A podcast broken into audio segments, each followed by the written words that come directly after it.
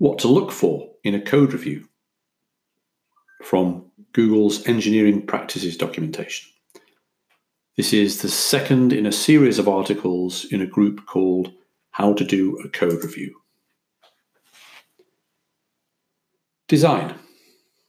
The most important thing to cover in a review is the overall design of the CL. Do the interactions of various pieces of code in the CL make sense? Does this change belong in your code base or in a library? Does it integrate well with the rest of your system? Is now a good time to add this functionality? Functionality. Does this CL do what the developer intended? Is what the developer intended good for the users of this code? The users are usually both end users when they are affected by the change and developers who will have to use this code in the future. Mostly, we expect developers to test CLs well enough that they work correctly by the time they get to code review. However, as a reviewer, you should still be thinking about edge cases, looking for concurrency problems, trying to think like a user, and making sure that there are no bugs that you, ju- you see just by reading the code. You can validate the CL if you want, the time when it's most important for a reviewer to check a CL's behavior is when it has a user facing impact, such as a UI change. It's hard to understand how some changes will impact a user when you're just reading the code. For changes like that, you can have the developer give you a demo of the functionality if it's too inconvenient to patch in the CL and try it yourself. Another time when it's particularly important to think about functionality during a code review is if there is some sort of parallel programming going on in the CL that could theoretically cause deadlocks or race conditions. These sorts of issues are very hard to detect by just running the code and usually need somebody, both the developer and the reviewer, to think through them carefully to be sure that problems aren't being introduced. Note that this is also a good reason not to use concurrency models where race, con- race conditions or deadlocks are possible. It can make it very complex to do code reviews or understand the code. Complexity. Is the CL more complex than it should be? Check this at every level of the CL. Are individual lines too complex? Are functions too complex? Are classes too complex? Too complex usually means can't be understood quickly by code readers. It can also mean developers are likely to introduce bugs when they try to call or modify this code. A particular type of complexity is over engineering, where developers have made the code more generic than it needs to be, or added functionality that isn't presently needed by the system. Reviewers should be especially vigilant about over engineering. Encourage developers to solve the problem they know needs to be solved now, not the problem that the developer speculates might need to be solved in the future. The future problem should be solved once it arrives, and you can see it, its actual shape and requirements in the physical universe. Tests. Ask for unit integration or end-to-end tests as appropriate for the change.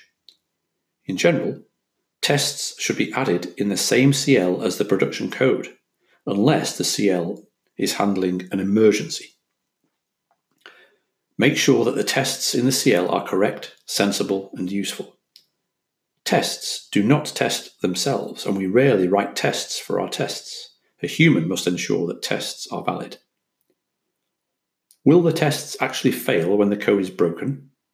If the code changes beneath them, will they start producing false positives? Does each test make simple and useful assertions? Are the tests separated appropriately between different test methods? Remember that tests are also code that has to be maintained. Don't accept complexity in tests just because they aren't part of the main binary. Naming. Did the developer pick good names for everything? A good name is long enough to fully communicate what the item is or does without being so long that it becomes hard to read. Comments. Did the developer write clear comments in understandable English? Are all of the comments actually necessary? Usually, comments are useful when they explain why some code exists and should not be explaining what some code is doing. If the code isn't clear enough to explain itself, then the code should be made simpler. There are some exceptions. Regular expressions and complex algorithms often benefit greatly from comments that explain what they're doing, for example. But mostly, comments are for information that the code itself can't possibly contain, like the reasoning behind a decision.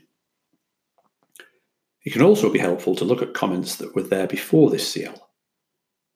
Maybe there is a to do that can be removed now, a comment advising against this change being made, etc. Note that comments are different from documentation of classes, modules, or functions, which should instead express the purpose of a piece of code, how it should be used, and how it behaves when used. Style. We have style guides at Google for all our major languages and even for most of the minor languages. Make sure the CL follows the appropriate style guides. If you want to improve some style point that isn't in the style guide, prefix your comment with nit to let the developer know that it's a nitpick that you think would improve the code but isn't mandatory. Don't block CLs from being submitted based on, only on personal style preference. The author of the CL should not include major style changes combined with other changes. It makes it hard to see what is being changed in the CL, makes merges and rollbacks more complex, and causes other problems. For example, if the author wants to reformat the whole file, have them send you just the reformatting as one CL, and then send another CL with their functional changes after that. Documentation. If a CL changes how users build, test, interact with, or release code, check to see that it also updates associated documentation, including READMEs, G3 doc pages, and any generated reference docs. If the CL deletes or deprecates code, consider whether the documentation should also be deleted. If documentation is missing, ask for it. Every line. Look at every line of code that you have been assigned to review. Some things, like data files, generated code, or large data structures, you can scan over sometimes, but don't scan over a human written class, function, or block of code and assume that what's inside of it is okay. Obviously, some code deserves more careful scrutiny than others. Other code, that's a judgment call that you have to make. But you should at least be sure that you understand what all the code is doing. If it's too hard for you to read the code and this is slowing down the review, then you should let the developer know that and wait for them to clarify it before you try to review it.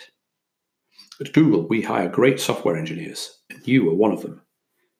If you can't understand the code, it's very likely that other developers won't either. So you're also helping future developers understand this code when you ask the developer to clarify it. If you understand the code but you don't feel qualified to do some part of the review, Make sure there is a reviewer on the CL who is qualified, particularly for complex issues such as security, concurrency, accessibility, internationalization, etc. Context. It is often helpful to look at the CL in a broad context. Usually, the code review tool will only show you a few lines of code around the parts that are being changed. Sometimes you have to look at the whole file to be sure that the change actually makes sense. For example, you might see only four new lines being added, but when you look at the whole file, you see those four lines are in a 50 line method that now really needs to be broken up into smaller methods.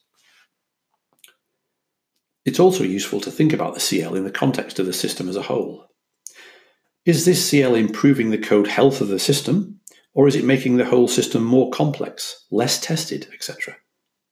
Don't accept CLs that degrade the code health of the system. Most systems become complex through many small changes that add up, so it's important to prevent even small complexities in new changes. Good things. If you see something nice in the CL, tell the developer, especially when they addressed one of your comments in a great way. Code reviews often just focus on mistakes, but they should offer encouragement and appreciation for good practices as well. It's sometimes even more valuable in terms of mentoring to tell a developer what they did right than to tell them what they did wrong. Summary In doing a code review, you should make sure that the code is well designed, the functionality is good for the users of the code, any UI changes are sensible and look good, any parallel programming is done safely, the code isn't more complex than it needs to be, the developer isn't implementing things they might need in the future but don't know they need now. Code has appropriate unit tests, tests are well designed, the developer used clear names for everything, comments are clear and useful and mostly explain why instead of what. Code is appropriately documented, generally in G3doc. The code conforms to our style guides. Make sure to review every line of code you've been asked to review. Look at the context. Make sure you're improving code health and compliment developers on good things that they do.